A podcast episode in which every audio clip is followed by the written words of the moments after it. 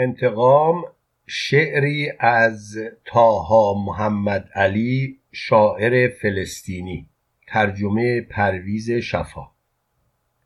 گاهی آرزو می کنم ای کاش می توانستم در نبردی رویارو با مردی روبرو شوم که پدرم را کشت و خانهمان را آتش زد و مرا از سرزمینم بیرون راند. تا درون نواری باریک به زندگیم ادامه دهم.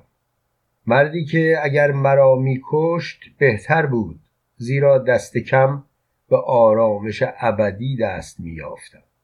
و آنگاه اگر توانایی داشتم وقتی سر و کله طرف پیدا می‌شد از او انتقام می‌گرفتم. اما اگر در میافتم که او نیز مادری دارد چشم به راه پسرش و یا پدری که هرگاه پسرش دیر می کند گیرم حتی یک ربع ساعت دست می‌گذارد روی سینه خود همانجا که قلب قرار دارد. آنگاه او را نمی کشتم حتی اگر می توانستم و نمی کشتمش اگر برایم روشن می شد که برادر خواهرانی دارد که دوستش می دارند و پیوسته مشتاق دیدار اویند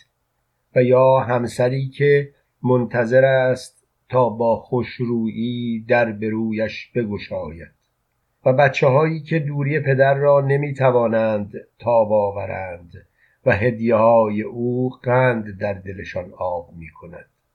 و یا اگر دوستانی می داشت و همسایگانی آشنا یا همرزمانی محبوس در زندان یا رفقایی بستری در بیمارستان یا همشاگردیانی از دوران مدرسه که جویای حال و احوالش بودند. اما اگر معلوم می‌شد تنهاست و کسی را ندارد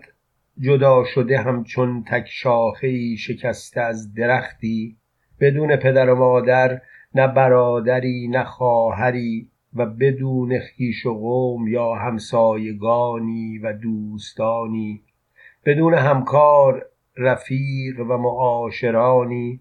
آنگاه بر درد او چیزی نمی افزودم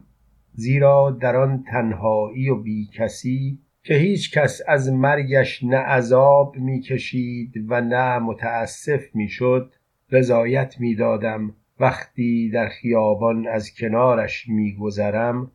نادیدش بینگارم و اعتنایی به او نکنم